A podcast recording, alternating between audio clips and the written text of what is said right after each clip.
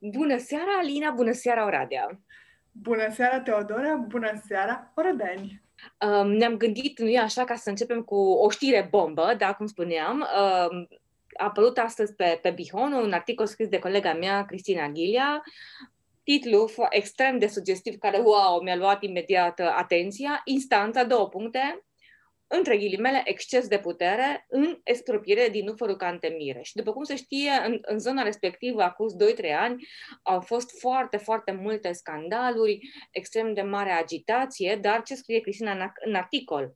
O parte dintre orădenii expropriați pe traseul Nufărul Cantemire au obținut anularea în ceea ce îi privește a hotărârii de Consiliu Local numărul 753 din 2019, prin care s-au decis coordonatele regenerării urbane din perimetrul în forum Nojolidului Leonardo da Vinci Ciheiului.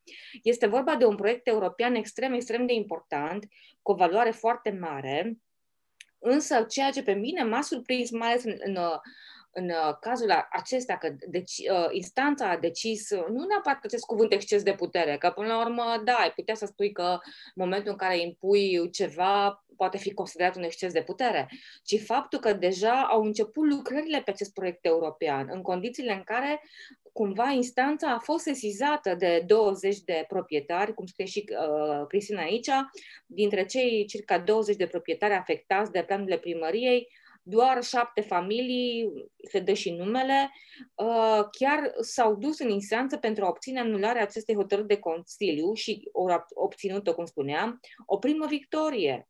La Tribunalul Bihor, sentința fiind pronunțată la finalul anului trecut. Abia acum s-a aflat, da, acum asta este.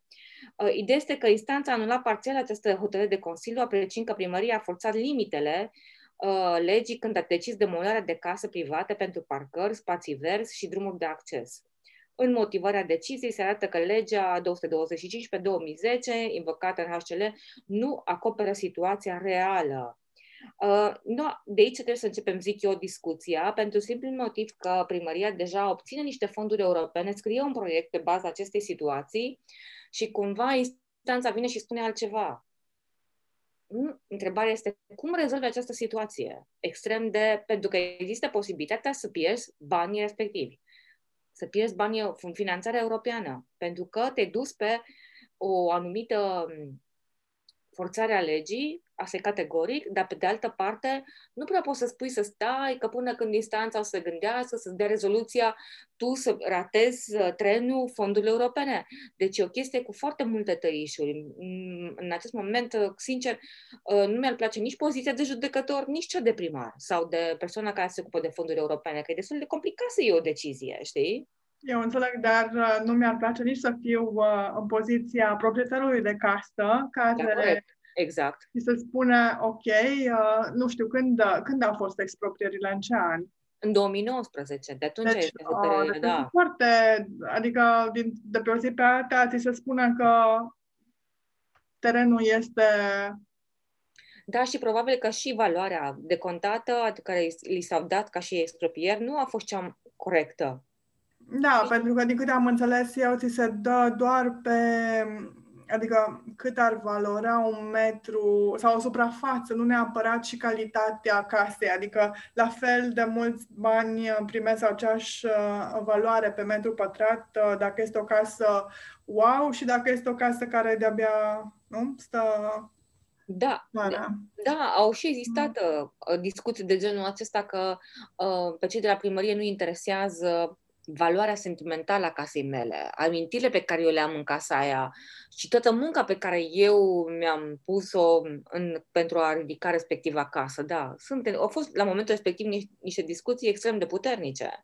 Da, și până la urmă, când faci asemenea decizii, eu înțeleg că vrei să modernizezi orașul, dar sau ești uh, corect, sau cu ce ești mai bun, um, decât uh, Ceaușescu, care la vremea respectivă, nu așa, a luat casele la o grămadă de orădeni um, ca să facă niște blocuri urâte și um, na, nu știu ce să zic.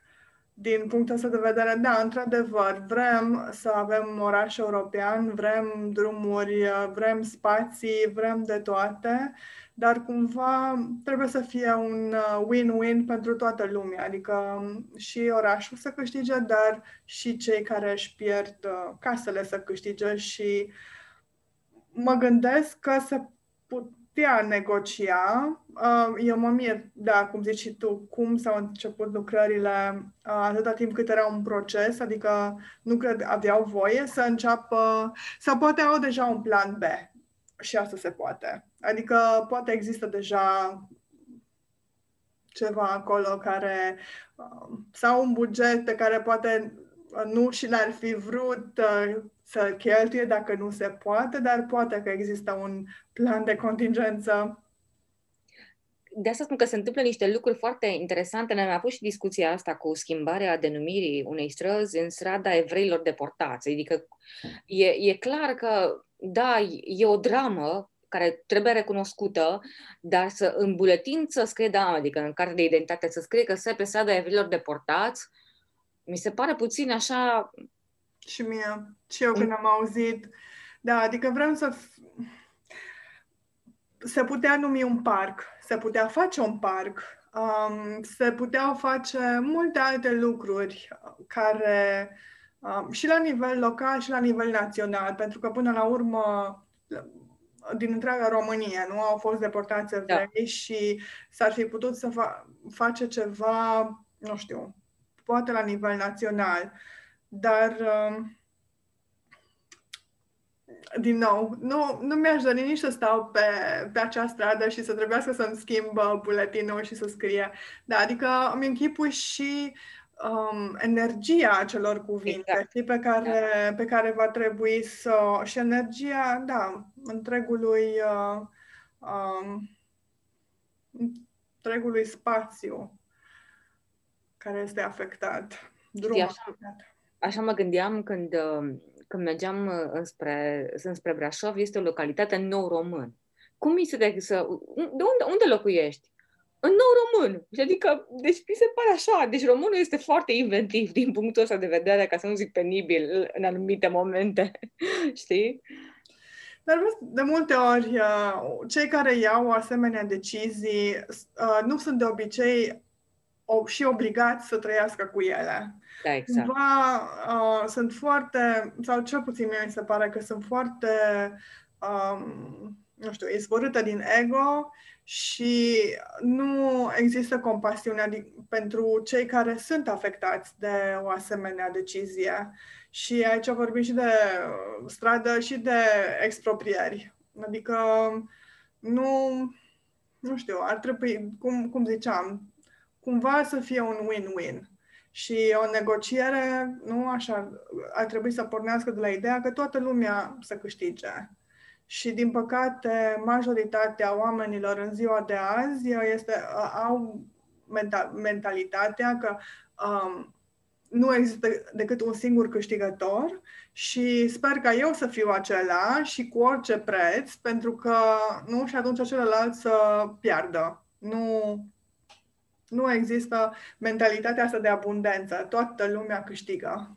Exact, exact uh, lucru pe care și părinții, ca să revenim și la alt subiect de actualitate, cel cu vaccinările și cel cu redeschiderea școlilor acolo unde s-a putut, uh, zic în felul următor, ok, suntem bucuroși că ai noștri copii merg la școală și că nu mai avem, dintr-un punct de vedere, stresul și grija de a face uh, temele online, de a face cursurile online, de a fi tot timpul cu ochii pe ei, de a ca pe butelie, cum zic eu, uh, dar merg la școală, mai ales uh, ăștia micuții, și nu au unde să mănânce.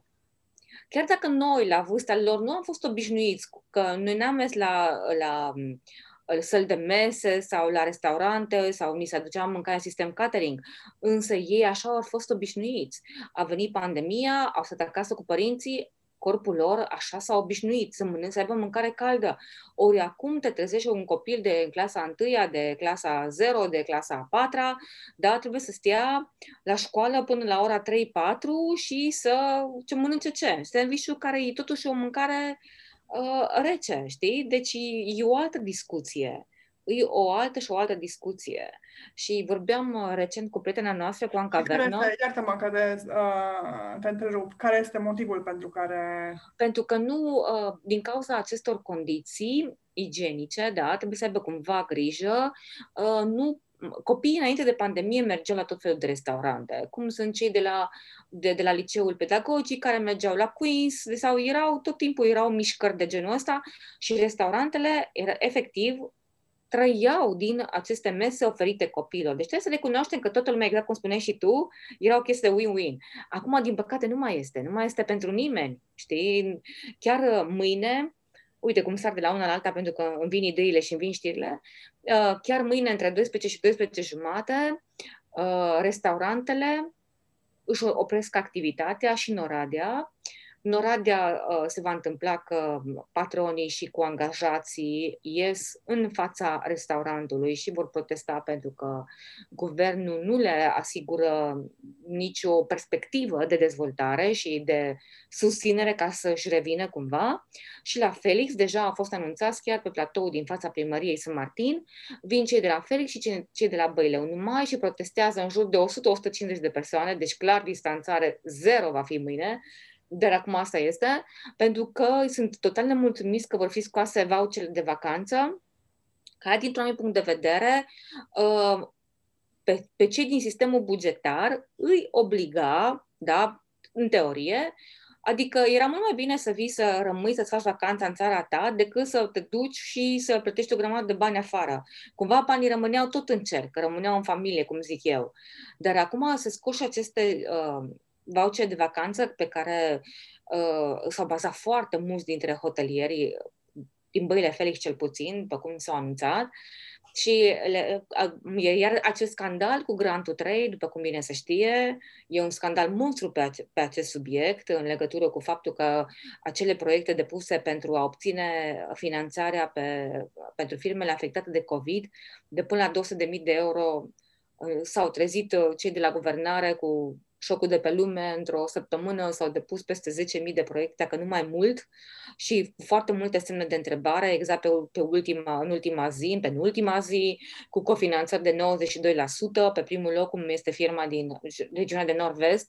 Deci sunt foarte multe scandaluri în toate zonele, e așa o, o, o stare din asta de fierbere majoră, și chiar am să mă gândesc să vorbesc cu prietena mea, Dora Mut, care este astrologa cu care noi mai discutăm, să văd această conjuncție între Saturn și Jupiter, dacă nu scoate la, care este acum chiar săptămâna asta, dacă nu scoate și nu intensifică din nou toate aceste stări de agitație socială, de re, mini-revoluțiile numesc eu, da, în care toată lumea nu mai are răbdare, nu mai înțelege, da, vedem că și în seara asta scandaluri între între ministrul sănătății și premier pe subiectul bugetului, brusc ne aducem aminte sau ne acuzăm că, mă, tu nu știi să citești un buget. Adică, cred că totuși la nivelul ăsta, tu ca și premier, chiar dacă tu știi că în sinea ta e adevărat că Teodora nu știe să conduce Ministerul Sănătății și nu știe să citească un buget, ok, nu vii, nu vii să urli chestia asta în gura mare pentru că tu m-ai propus. Adică mi se pare așa o chestie penibilă, știi, da? Cumva nu mă miră nimic la politicienii români, am zis de foarte mult timp, da, din toate părțile, din toate părțile. De asta zic că e o agitație foarte, foarte mare pe piață, foarte mare, foarte mare. Dar eu trebuie să vă spun că am fost la vaccin. Am fost uh, ieri duminică la vaccin și m-a sunat un domn de la uh, Spitalul Orșinez de la Aleș, de trei ori, dragul de el, domnul Alex, a zis că îl cheamă, și m-a rugat ca dacă aș putea să vin mai repede, mai repede de ora 6 și te explicam că sigur vreau să pornesc mai repede ca să alea, alea, să nu mă prinde noaptea, dar totuși nu puteți veni mai repede de parcă, wow, dintr-o dată și am și întrebat la un moment dat. N-au venit celelalte programări, au existat persoane care au renunțat. Păi nu, Mă, și atunci, care e ideea? No, cert este că am intrat în minunatul uh, Spitalul Rășunesc din Aleș, care e chiar pe DN1, curat, foarte cald, în schimb se vede că este vai steaua lui, adică că e vechi, că nu s-au făcut de mult timp uh, renovări, deci uh, clădirea în sine ar avea, ar necesita clar o renovare din aia masivă, o, o eficientizare termică. Uh, nu mai bine, nu mai bine construiești unul nou.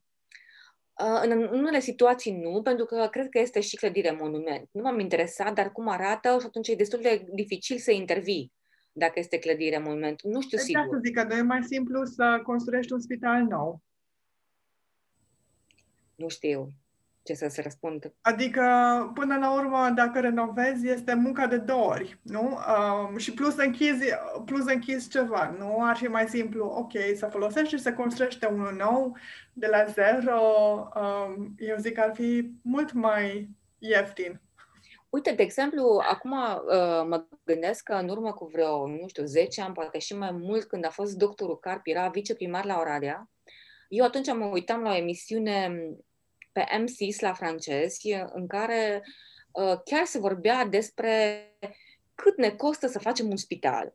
Și spitalul respectiv nu era condus de un doctor, ci era condus de un economist și tipul zice, ca să construim un spital nou avem nevoie de 5 milioane de euro. Și când a venit să-i spună doctorul Carp chestia asta, bine, ți-a spus, era destul de mult timp deja, dar o și cum, a, păi zice, fără 20 de milioane nu putem să facem așa ceva, adică e aberant să vii să spui că cu 5 milioane. Și am spus, mă, da, am auzit foarte clar pe MSIS, adică dacă francezul poate, nu văd de ce n-ar putea și românul. La noi 15 milioane mă gândesc că se duc uh, în alte direcții, nu neapărat la spital. Mă, nu știu ce să zic din punctul ăsta de vedere, doar că, iar, așa, la nivel de bârfă și de scandal, au fost uh, ceva percheziții astăzi în uh, Oradea și în pe zona de graniță, Timișoara, că na, ceva cantitate destul de mare de măști, peste 20 de mii, care, uh, cantitate care a ajuns la un spital din Timișoara și ceva nu-i bine. Da, ceva nu este în regulă. Da. La noi toate costă mult mai scump, uh, deși oamenii sunt plătiți mult mai prost uh, și, nu știu, e așa o, uh, un paradox românesc care se eu am, am mers tot timpul pe această idee pe care a enunțat-o și tipul care îți place ție foarte mult, Laurent Soares, știi, că în criză există două tipuri de oameni. Cei care vând batiste și cei care plâng. Eu întotdeauna am fost pe principiu că eu trebuie să vând batiste, adică eu oricum vedeam oportunitate în orice.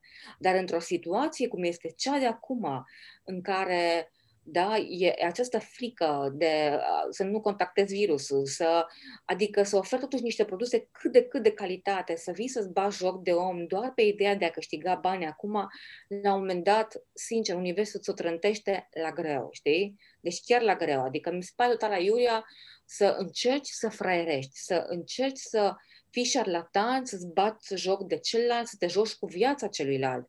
Deci asta mi se pare o chestie inumană, inumană, deci de ce mai joasă speță, știi? Și tot timpul zic asta, ok, mă, cei care fac treaba asta, nu știu cum dorm noaptea, dar cert este că la un moment dat universul le trătește așa o palmă de, o să zică, fai, ce mi se întâmplă? De unde mi se trage? Păi de acolo ce se trage. Nu știu. Dacă ești conștient, atunci imediat îți vine răspunsul și îți dai seama că unde ai greșit, știi? Nu știu, dar vezi că astăzi vorbeam cu un uh, coleg care se plângea de uh, bunica lui foarte bă- bătrână și tot, după ce a zis că este foarte bătrână, uh, zice că este foarte rea. Și ziceam că din experiența mea și, uh, și din familie, dar și uh, din familiile altora, de obicei oamenii ăștia, știi, care nu le pasă decât de ei înșiși, uh, care în general sunt percepuți ca egoiști și răi, de obicei ăștia trăiesc bine mersi și le fac viața celor din jur un calvar, știi, și trăiesc oh, până la 100 de ani. Și restul, noi cei care ne gândim uh, așa, uh, uh, cum adică uh, să faci un lucru de genul ăsta de care zici tu. Și deci noi, uh, de obicei, suntem cu vieți mai scurte, să zic așa. Deci, din punctul ăsta de vedere, eu zic că, uite-te, și uh, eu știu că ești fan la Iliescu, dar uite-te la Iliescu, câți ani are? Deci încă mai trăiește și sunt unii oameni care sunt, care au fost mult, mult, zic, mai buni și au făcut mult mai multe pentru țara asta din punct de vedere. Cred că anul ăsta face 91 de ani, cred. No, și de zic că... Și, și Mihai Pacepa a murit uh, ieri sau astăzi uh, de COVID în state. Da, șeful spionilor lui Ceaușescu. Na, despre asta vorbim. Și asta avea, sigur avea 92 de ani. 92, 92. Da, da, da. De COVID chiar, a murit. Chiar l-am, de COVID? Nu. No. Da, în spital, în, în state. There you go. So, de, despre asta vorbim. Nu, dorm ăștia foarte bine. Nu fac grijă de ei. Știi? Și m-a impresionat, ca să spun așa, la, la Alești, faptul că au fost foarte deschiși și foarte săritori și doamnele imediat să, cu multă atenție, cum vă simțiți, uh, dacă aveți nevoie de ceva, și asta, și asta. Deci am rămas impresionată, spun cu cea mai mare sinceritate și da, chiar la un moment dat m-am și zis, nu știu dacă trebuie să mă bucur sau nu, că mi s-a făcut vaccin cu Moderna. Nu știu, am avut așa, ca un fel de țăcăneală, că eu trebuie să mă vaccinez cu Moderna și până la urmă așa mi s-a întâmplat. Că am nimerit peste Moderna, nu de alta, de AstraZeneca, abia astăzi intră în țară. Și când am auzit că nu are uh, eficacitate decât 60% și că, într-adevăr, se vaccinează cei până în 55 de ani și majoritatea pe centrele din Oradea, deci uh, în, în, în județ nu vor merge vaccinuri momentan de uh, AstraZeneca, am zis, hmm, cred că am avut noroc, deci am meritat totuși să mă duc până la Alești într-o zi frumoasă de duminică, de 14 de Valentine's, nu? așa și să îmi fac vaccinul. Am înțeles. Vreau să te întreb, um, motivația ta um, era practic să mergi și să-ți vizitezi uh, sora în Elveția. Asta, da, asta era singura motivație, singura am motivație. Nu mai știi care este faza? Că uh, cei din Germania, Austria, lor nici nu le pasă de vaccinul meu sau de faptul că eu am primit un document care este scris în limba engleză, în care, prin care se atestă că am făcut vaccinul. Nici nu le pasă. Lor le trebuie să am acel test. Uh-huh. Exact. Și vreau să spun că și ăla se poate cumpăra. Deci există deja o mafie și din asta. Adică vrei să-ți fac rost de uh, un document prin care să se ateste dacă testul tău este negativ, atâta te costă. Vrei testul pozitiv ca să stai acasă două săptămâni să nu te duci la lucru, atâta te costă. Deci în halul ăsta am ajuns. În halul ăsta am ajuns. Deci nu știu dacă se întâmplă acest lucru și în Occident, dar asta se întâmplă deja la moment de România. Și m-a, mi se întrebată. Cred că se întâmplă, dar uh, um, cred că sunt mult mai scumpe, știi, și nu, nu își permite toată lumea. La noi, uh, asta cred că asta este diferența și de asta s-a perpetuat uh, într-un fel uh, um, corupția pentru că este accesibilă la toată lumea. toată lumea poate beneficia de ea. Bine, acum la scară mai mică sau mai mare, dar uh, nu, altfel. Păi un test, uh, un test e destul de scump.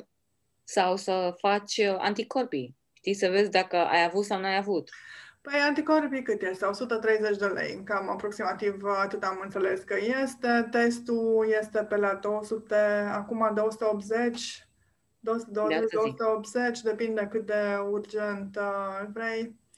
Da. 70 de euro de exemplu, pentru cineva venit acum din Germania. Da, uite, eu urmăresc uh, um, grupul românilor din Irlanda și am înțeles că acolo este 200. Deci, uh, da, mie o să-mi fie destul de scump, de exemplu, să, dacă o să vreau să vin înapoi din Irlanda în România, decât cred că m-ar costa mai ieftin, mai ieftin să nu fac, adică să fac carantina, dar de fapt uh, nu te lasă pe avion dacă nu ai testul PCR, deci nu este inevitabil.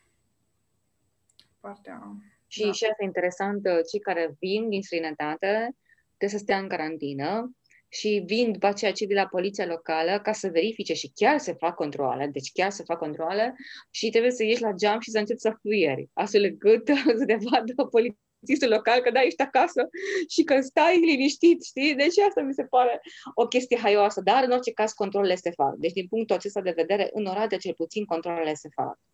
Chiar se fac. În schimb, mă gândesc că de asta și scăzut numărul de nu? De, de îmbolnăviri. Pentru că, din punct, nu știu, mi se pare că asta cred că a fost una dintre cele mai mari probleme, faptul că au fost foarte mulți oameni care se știau bolnavi uh, și care aveau simptome și care uh, au continuat să iasă, au continuat să, să se comporte ca și când totul este ok. Păi astăzi, de exemplu, toate uh, televiziunile au dat imagini cu chefurile din weekend în care veselie peste tot, Kiev într-un club din, da, din Brașov, 200 de persoane, Kiev în Dolj, iară, tot așa, Kiev la Oradea pe Alexandrii, nu chiar cu 200 de persoane, dar au fost peste 20 de persoane și au și venit imagini de la ITM în legătură cu ce a fost la, la, pe o terasă de, la, de pe Alexandrii, deci din centrul orașului. Și cumva lumea nici nu mai are răbdare, uh, nici nu mai are încredere, că văd și discuțiile astea și în legătură cu vaccinul, nu mai am încredere. Acum, dacă n-aș fi văzut niște persoane din jurul nostru, din anturajul nostru, care au trecut prin boală și fiecare în mod diferit, aș mai zice că vai o aberație și că cineva inventează. Din păcate, lucrurile nu s-au chiar așa, știi? Și motivația pentru care eu am făcut vaccinul a fost uh, Uh, tocmai, în primul rând, faptul că vreau să plec la, la sora mea în Elveția, dar în același timp eu merg în foarte multe medii peste zi, în destul de multe instituții sau în destul de multe locuri și atunci niciodată nu știu de unde ce se întâmplă și decât după aceea să vin să, nu, să îți dau ție sau la altcineva la, sau la părinți, la cu cei cu care mă întâlnesc mai bine, cât de cât mai bine să fiu, mă protejez pe mine și protejez și pe ceilalți. Cred că, până la urmă, asta înseamnă responsabilitatea și o gândire sănătoasă, nu de alta. Deci, în seara asta să recapitulăm. Deci, în seara asta, ca să spunem așa, ora de lifestyle, totuși să ne gândim că tot, uh, tot ce se întâmplă în oraș ne afectează ca stil de viață, ne afectează până la urmă și ca și buget, pentru că tot ce se întâmplă în momentul în care cineva vine și cere despăgubiri de la primărie, acele despăgubiri se plătesc din banii tuturor, din pușculița tuturor, deci de aici începem cu această, să spunem, lovitură din partea justiției, care până acum uh, nu a existat vis-a-vis de ceea ce face primăria Oradea. Uh, acesta este un aspect. Doi, E vorba de reîntoarcerea copiilor la școală și de această problemă a faptului că școala nu mai poate să asigure hrană caldă pentru ei, ceea ce, dintr-un punct de vedere, ar putea la un moment dat să creeze uh, o, o problemă de sănătate pentru cei mici, pentru că numai clasele mici merg la școală acum, uh, după care avem protestele de mâine, atât de la Oradia cât și de la, de la Felix, uh, proteste în care vor participa cei din domeniul Horeca, și mai sunt. Mai sunt și cu vaccinările și cu toate cele. Ia ca că Oradea trăiește, trăiește momentan prin scandaluri. Am înțeles. Mâine, eventual, uh, o să ne spui uh, ce s-a întâmplat la acest protest. Sigur și... că mă voi duce și voi transmite live pe știrbihor.info, sigur. Ok, super. Um, cine vrea să ne trimită orice fel de comentarii, feedback, se poate face pe Facebook sau pe Instagram, um, la ora de lifestyle. Și deși am uh, cam chiulit ultimele săptămâni și am fost, uh, ne-am văzut destul de rar pentru că au fost tot felul de evenimente uh, neprevăzute, uh, ne străduim să mai uh, revenim săptămâna aceasta măcar de două ori. Mă bucur că am avut această discuție la fel de interesantă ca întotdeauna. Sper că v-am adus noutăți și mm, să ne fie bine la toți. Cam asta este concluzia, de fapt. Așa este. Win-win. Yes. O seară frumoasă tuturor! O seară frumoasă!